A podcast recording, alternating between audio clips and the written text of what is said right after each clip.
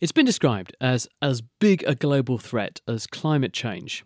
And antibiotic resistance occurs when bacteria evolve to sidestep the antibiotics that we use to kill them. With resistance rising at the rate that it is, we could be facing what some are dubbing an antibiotic apocalypse, where even trivial infections become untreatable and life-threatening. The situation's made even worse by the fact that almost no new antibiotics are being developed by the major pharmaceutical companies. Now, though, scientists from Sheffield University are coming to the rescue. Kirsty Smitten has uncovered a new lead based on the heavy metal ruthenium. It can destroy antibiotic-resistant bacteria, including those that are known as gram-negatives, which have multiple defences including complex membranes and pumps to eject drugs, so they're traditionally regarded as much harder to treat. Katie Hayler heard how it works.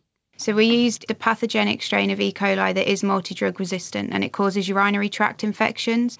And on a non-resistant E. coli strain, the compound was even more active against some of the strains than ampicillin. The most promising thing is they actually retained this high activity in the multi-drug resistant strains, whereas the ampicillin obviously wasn't active on the multi-drug resistant strains. You had some E. coli in a petri dish, in a lab. This was actually resistant to other antibiotics. You added this compound and it killed it. Yeah, it killed it at very, very, very low concentrations, below the dose you typically use clinical antibiotics at.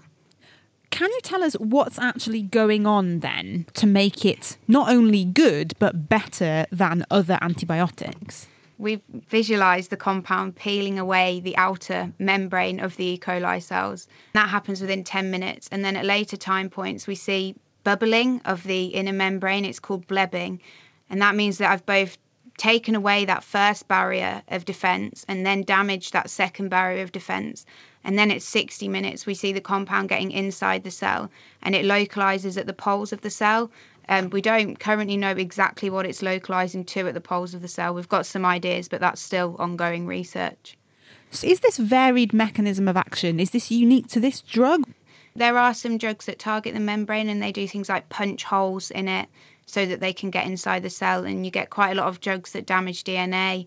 But I've never seen one that actually fully tears off the membrane. We think it's quite original. How do you know it's actually getting through the cell wall? How do you do this imaging? So we use a super resolution microscope, and when the compound binds to parts of the cell, it lights up and you see red on the microscope. So the whole of the outer cell membrane we can see is red. So crucially, you can tell where it is, where it's gone. And then the way that we've seen the membrane peeling away is because ruthenium has quite a lot of electrons in it because it's a heavy metal, which means that you can use it for electron microscopy instead of light microscopy.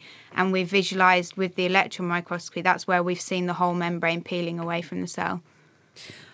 How are you not going to encounter the same problem with bacteria becoming resistant to this drug as is already a massive issue with other drugs? The main known mechanism of action for resistance is bacteria express an enzyme. It's called beta-lactamase, and this enzyme breaks down something called a beta-lactam ring, which is inside the majority of penicillin-based antibiotics. They all contain this structure, and this enzyme breaks down that specific structure. But because our compound doesn't contain that structure, the enzyme won't break down the compound. So we know we're not going to hit that. And also we're hoping it's not going to be pumped out of the cell through the efflux pumps because it's quite a lot bigger than your typical antibiotic. So it wouldn't usually fit through these channels. It sounds like very exciting work, but putting something in a dish in a lab is very different to having it in a human. So what do you have to do now, or what are you working on now to try and get this into people who need it? So I have done an insect model. They're wax moth larvae. And it shows that the compound is non-toxic up to 80 milligrams per kilogram. And that's well above the dose that would be required to clear an infection. So that initial study showed that the compound was non-toxic in a living thing. Early days, but watch this space. That was Kirsty Smitten. She was speaking with Katie Hayler, and her paper has just been published in the journal ACS Nano.